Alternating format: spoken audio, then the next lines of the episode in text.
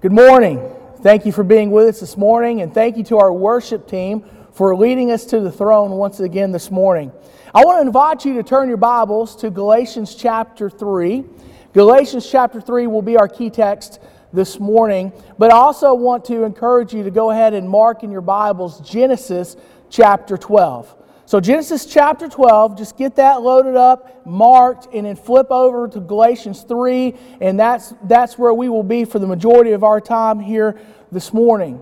You know, this week I was reminded of a movie that I, that I used to love. I still love it to this day. It was a movie called Remember the Titans. Many of you are familiar with that movie that was made 20 years ago. That is hard to believe that Remember the Titans is 20 years old.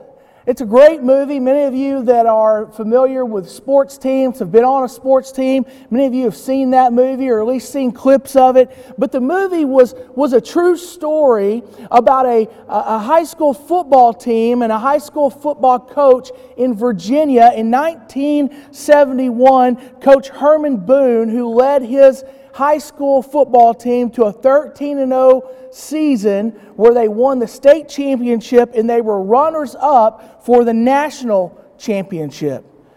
And what's amazing about this story is, is the circumstances that, that Coach Boone was able to lead in, in a very tumultuous time in the life of our nation and in, in his community as well. Coach Boone led this team, this high school team, uh, to great success. This was a team uh, at a school that had just recently been consolidated. Prior to the 1971 season, uh, the students that were uh, attending T.C. Williams High School had previously attended three different high schools. So you had, you, you, you had traditions from other high schools. You had people that played at other high schools. They were all competing to play on this one football team. You had all of those, uh, those uh, uh, rivalry issues. But on top of that, there were a lot of political and uh, ethnic issues related to what was going on in those days. It's hard to believe that there was a day not too many years ago when, when if you were a, a, uh, a white student, you went probably to one school, and if you were a black student, you went to another school simply because of your skin tone. And so they had began to, uh, to, to integrate. And so this school and the schools in the area had consolidated. And you had this very diverse school, this very diverse football team struggling with rivalry issues, struggling with political and, and, and cultural uh, tensions. And one of the things that, that I, one of my favorite scenes from that movie is this scene when, uh, when the coach takes the team to train. He takes them on a training trip, and they're at Gettysburg College. And, and the coach wakes the team up early in the morning, and he, he begins to run them through the woods. And after a grueling workout, when the football players are just about to drop, the coach stops them, and Coach Boone tells them right where they are, the place where they had run to. The coach informed them that they were standing on the battleground of Gettysburg, where the coach says that 50,000 men died fighting the same fight that the coach says. He says that we are still fighting today, that we're still fighting ourselves. And, and the coach gives this great line, this great challenge that I think is very relevant for us today. He says, If we don't come together right now on this hallowed ground, we too will be destroyed just like they were. You know, the truth is, is we are living in a world today that is greatly divided because of the influence of evil. I can't turn on the television. I can't look at the internet, at Facebook, at a news feed, at anything without seeing somebody's opinion about the things that are going on in this country. And I don't know if you've noticed this or not, but a lot of people tend to have a lot of different and varying opinions about what is going on. But here's the thing for those of us that are in Christ, the opinion that we need to hear and the opinion that we need to listen to and understand is God's opinion. And we're going to get a glimpse at God's opinion on all of these things by looking at Galatians chapter 3. In Galatians 3, Paul writes to the churches in the region of Galatia. Galatia was not a city, it was a region. It was more like writing to the churches in a state or in a county. There were a, lot of churches, multiple churches in that region, and, and Paul is writing to them. You see, what had happened is Paul had previously went there to the region of Galatia on his one of his missionary journeys and he shared the gospel and he planted churches. He built relationships. He, he, he showed them how to assemble together as bodies uh, of Christ, as a body, a local body of believers. And, and he would plant these churches and he would go on. But during the time that he was planting the churches, and, and, and then especially after the time when he moved on to, uh, to other missionary journeys, there were people that had, had come in and began presenting a different version of the gospel. Because the churches that were planted were planted on the gospel message. And so there are these people swooping in, in, in presenting a different, an alternate form of the gospel. And so Paul writes this letter to the Christians in Galatia uh, addressing these issues. And so as we look here at Galatians 3, I just want to focus in this morning on verses 27 and 28. And in so doing, we're going to see Paul remind the Galatians that they need not be divided by ethnicity, but instead those who are in Christ indeed are one in Christ. And so I want to invite you to join me here in Galatians 3, starting in verse 27. For as many of you as have been baptized into Christ have put on Christ like a garment. There is no Jew or Greek, slave or free, male or female, for you are all one in Christ Jesus. And if you belong to Christ, then you are Abraham's seed, heirs according to the promise. Father, we pray this morning that you would speak to our hearts. Help us, God, to understand what it means to be one in Christ. We pray in Jesus' name. Amen. So, what does it mean to be one in Christ? The first thing that we see here is that it means that we are one body. We who are in Christ are one body. Paul says in verse 27 For as many of you as have been baptized into Christ. Now, we didn't start at verse 26 because it was sort of finishing a thought of the previous passage, but I want you to understand that verse 27 comes right after this other amazing statement that Paul made when he said, For you are all sons of God through faith in Christ Jesus. What that tells us, what that tells us is that the baptism that Paul is talking about here in verse 27, when he says, For as many of you have been baptized into Christ, that this baptism is not just water baptism. It's not the baptism that you think of. When you hear the word baptism, in most churches, you instantly think of the ceremonial baptism, the, the, uh, the ordinance of the church where you get into the baptismal tank, or maybe you go out to a creek and you are immersed as a sign of your faith. But that's not what Paul is talking about. That is water baptism. Now, that could be a part of this, but what, what Paul really is referring to here is spiritual baptism, or what, what we call the baptism of the Holy Spirit. Now, some people think that, that water baptism is the same as salvation. Others believe that baptism, the baptism of the Holy Spirit is, is kind of a special anointing of sorts that happens after salvation. But Southern Baptists uh, tend to believe that, uh, that the baptism of the Holy Spirit is something that happens at the point of salvation. You see, the, the, the word that's translated as baptize or baptism, that word is really a transliteration of a Greek word, and the Greek word is baptizo. But baptizo doesn't just mean what we would say baptize. The literal translation of baptizo is to immerse. So when a person comes to God through faith in Christ, Scripture tells us that they receive the Holy Spirit of God who's going to dwell in the heart of those who are in the faith. In essence, when a person is saved, he or she is immersed in the work of Christ, immersed in the Holy Spirit of God that comes to live inside of us.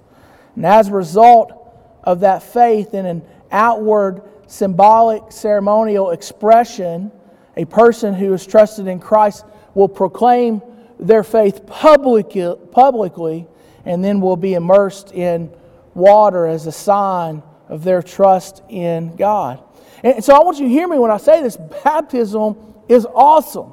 I love baptism. It's an amazing, sacred, holy ordinance of the church, and every believer who has trusted in Jesus Christ, every believer who has been changed by the blood of Christ should be baptized.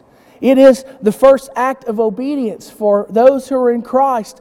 But simply going to a creek or simply getting up into the baptistry and being dunked, that in and of itself does not bring salvation. It is an outward sign of an inward commitment. Paul says, Those of you who have been, who have been baptized, you've put, on, you've put on Christ like a garment. He, he says, Those of you that are in faith, You've been saved through faith. You've been, you've been spiritually baptized. You have put on Christ like a garment. He is, he is drawing for us a picture. And just think about it like this. If you're in a hospital and you have on a white coat and a badge, and that badge says Dr. So and so, whoever it is, it would be reasonable for people to assume that you are a doctor because you're wearing the uniform of a doctor. And in most cases, if you wear the doctor's uniform, it's because you are indeed a doctor. Eh, the same thing would, would, uh, would apply if you were a patient in the hospital and somebody comes into your room and they're wearing that same gown that you have on, you know, that gown that everybody hates that wears uh, in the hospital that has the big hole in the back and all of those things. They've got the gown on and they come in and begin to advise you of your medical condition. They start talking about surgery. Uh, they look like, you know, they've been awake for 72 hours. Uh, you're not really sure where they came from. They're a little twitchy, okay? Uh, it would not be unreasonable for you to question whether or not that person was really a doctor, or maybe indeed that was a patient from another part of the hospital that had wandered in that was confused. You see, it's easy to know who people are by the uniform that they wear. Paul says that your faith in Christ, otherwise known as baptism of the Holy Spirit, that happened when you came to Christ, that is what identifies you into the body of Christ. You are part of one body. He says something very similar to the Corinthians. Uh, he says, There is one body, but it has many parts. But all its many parts make up one body. It is the same with Christ. We were all baptized by one Holy Spirit. And so we are formed into one body. It didn't matter, matter whether we were Jews or Gentiles, slaves or free people, we were all given the same spirit to drink. So the body is not made up of just one part, but it has many parts. You see, if you are in Christ, you are one in Christ and you are one in the body of Christ. We are one body with many parts. Listen, that doesn't mean that we are all the same. I, I mean, we're not all the same, right? We have differences. And it's okay to be different. But overall, you and I are to serve the same purpose, which is to bring glory to the God who has created us and the God who has saved us. If you're in Christ, you're part of the body of Christ, both a local body. Many of you watching today are members of the body of Christ here at First Baptist Church in Perryville, Arkansas, and so you're members of our local body. But if you are part of the body of Christ, you're not only a member of a local body, but you are a member of a global body as well, a universal body. The body of Christ that unites all believers from all walks of life, from all over this world. And yes, we are different. Even in the United States, we look at the United States, it's what uh, historians and sociologists called the melting pot. This experiment where different people are brought together under one banner. People are different. There are different ethnicities, there are different genders, there are people that, that, that, that live in different, with different social status. But here's the thing, and this is the beautiful thing regardless of any of that, in the kingdom of God, we are brothers and sisters, part of the same body of believers. So, what does it mean to be one in Christ? Well, it means that we are one in body. But number two, it means that we are one nation. We are one nation. Verse 28, Paul says, For there is no Jew or Greek, slave or free, male or female, for you are all, you are all, you are all one in Christ Jesus. See, we live. Uh, we, live in a world when, uh, and we live in a day when we hear the word nation, it's natural for us to think of a country that has borders and a government. We think about China or Mexico or Canada or Russia. We think about those countries when we say the word nation. And, and, and, a nation could be a country, but when the Bible uses the word nation, and the way we're using the word nation here this morning is to describe a people group. The word nation means people group. Paul teaches us that everyone who is in Christ is part of one nation, one people group. If you've been saved by the grace of God, that means that you have been adopted into the family of God and you are one of His children. And it's your relationship in Christ that identifies you in the eyes of God. It means, friends, that there is level ground at the foot of the cross. There's level ground at the foot of the cross. You see, the kingdom of God and the work of God breaks down the walls of separation. That's what we see in Ephesians 2, isn't it? That he broke down the dividing wall. See, the truth is, is that humanity divides people. But faith in Christ unites us by transcending race and gender and social status. Remember when Paul writes this to the Galatians, he's, he's addressing some of the false teachings that were being circulated in the region.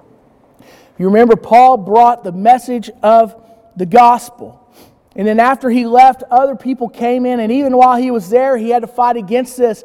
People coming in preaching a different gospel. Paul preached that, that you are saved through faith in Jesus. Whether you are a Jew, whether you are a Gentile, which basically means that you are ethnically not Jewish, you are a non Jew, okay? Whether you are a Jew or a Gentile, Jesus died on the cross for your sins.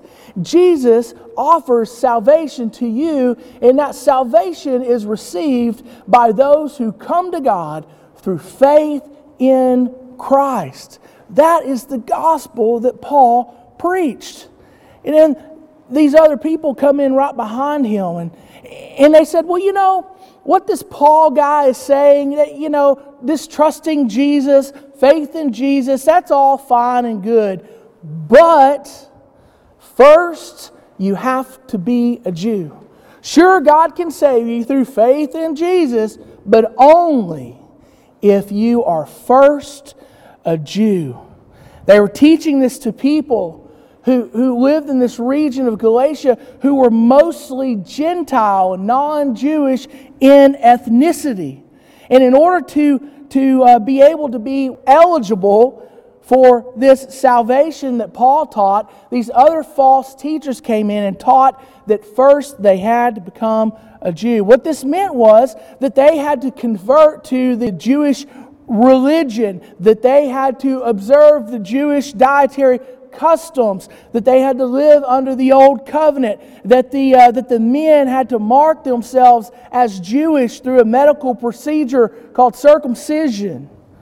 The, the people teaching these things were ethnically Jewish. These false teachers, they were Jewish in, in their uh, ethnicity and in their faith, and they come in, and, and, and, and these people that taught these things, uh, these Jewish people in that day, they were under the false assumption. They had this misunderstanding of Scripture. They had this misunderstanding of the heart of God because they believed that the highest status that anybody could achieve, the highest uh, form of being blessed by God on this earth, would be to, to be a free Jewish male.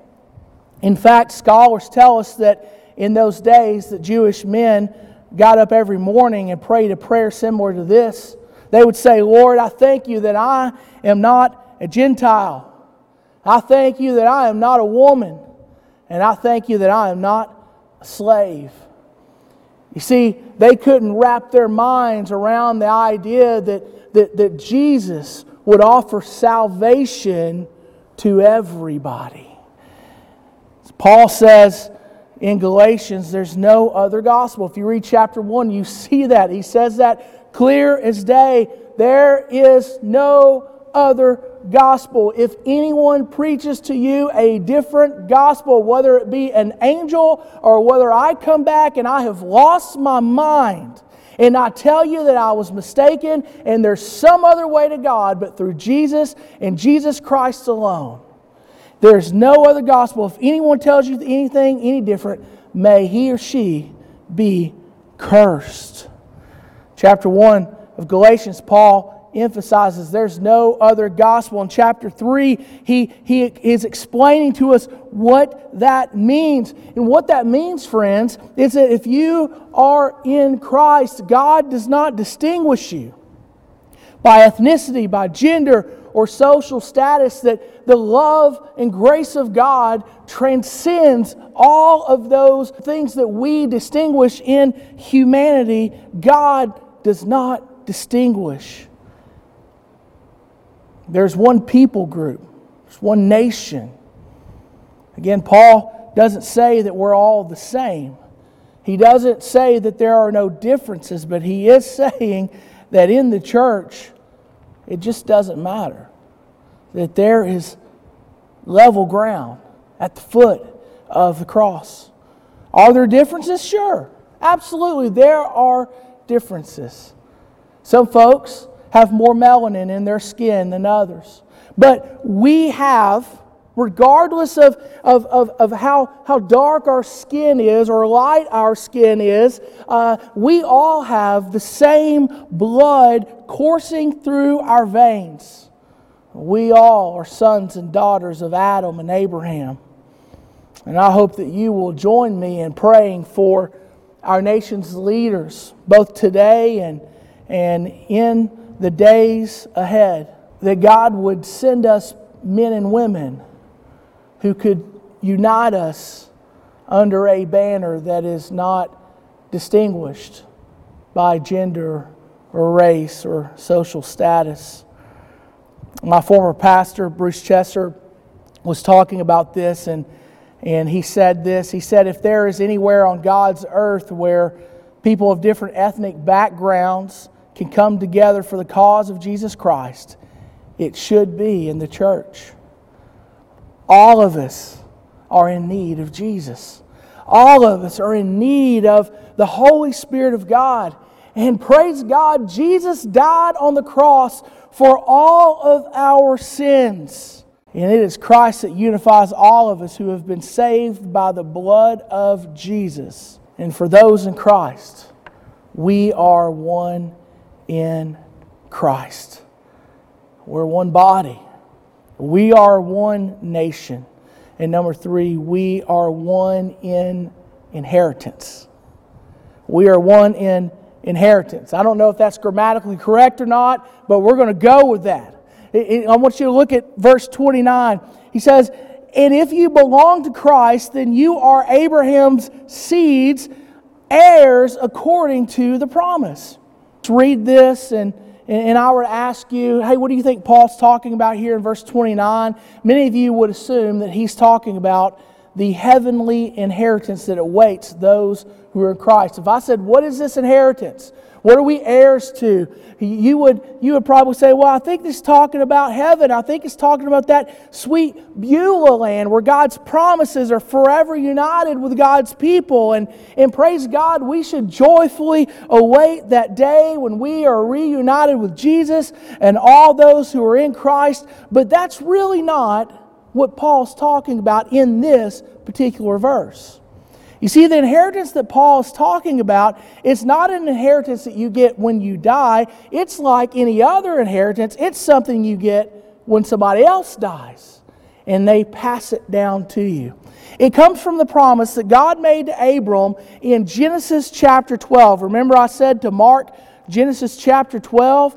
Uh, we're going to go there, then we'll come back after that to Galatians. But I want to read to you uh, this promise that God made to a man in that day that was named Abram, who would go on to become uh, the man known as Abraham, uh, who would be a blessing to the world. Genesis chapter 12, verses 1 through 3. The Lord said to Abram, Go out from your land, your relatives, and your father's house to the land where I will show you. I will make you a great nation. I will bless you. I will make your name great, and you will be a blessing. I will bless those who bless you, I will curse those who treat you with contempt, and all the peoples on earth will be blessed through you. The inheritance that Paul is talking about in Galatians 3:28 is the promise that God would bless his people and that God would take his people and make his people a blessing to others. If you are in Christ, this is God's promise to you. This is part of your inheritance that God says, "I will bless you."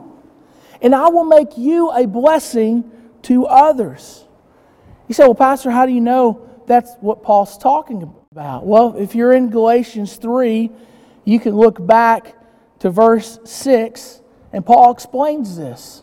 He says in, in Galatians 3, verse 6, he says, Just as Abraham believed God, and it was credited to him for righteousness, then understand that those who have faith are Abraham's sons. Now, the scripture saw in advance that God would justify the Gentiles by faith and told the good news ahead of time to Abraham, saying, All the nations will be blessed through you. So those who have faith are blessed with Abraham who had faith. You see, Abraham's blessing was passed from him all the way down to Jesus. And now it's passed from Jesus to you. If you are in Christ, you have been adopted into the family of God and you receive this inheritance from God. We who are in Christ are one in Christ. We're one body, we're one nation, and we are one in inheritance. And that inheritance, listen, is to be blessed by God in order to bless others. And God's inheritance does not distinguish age, race, gender, or any other status other than are you or are you not in Christ? Believers in Christ, I want to ask you something today. In the wake of everything we've seen in the last few weeks, I want to ask you to recall in your mind and in your heart how has God blessed you? How has God blessed you? How has God worked in your life? I want to ask you another question, too. How is God working through you today to be a blessing to others? How's God working through you today to be a blessing to others. You remember what Jesus said in Matthew 5? He says, In the same way, let your light shine before men so that, so that they may see your good works and give glory to your Father in heaven. How is God using you to be a blessing to others in this day and in this time? Because the world is hurting. And the answer is Jesus. And we are his people. We are his ambassadors, his representatives. And we should seek to connect others to him. Maybe you're here with us today, and the truth is you're not really sure where you stand with Christ. Listen, I want you to know. If that's you, if you have any questions, if you have any doubts, I want you to know without a shadow of a doubt here this morning that there is a God in heaven who loves you. You are loved by God.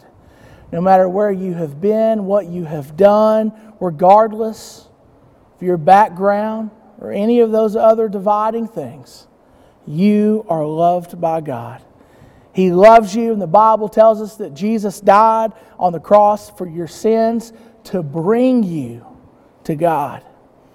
If you're willing to repent of your sins, to trust in Him, to put your faith in Him, Scripture says that you can be reconciled to God. You can be born again, adopted into the family of God.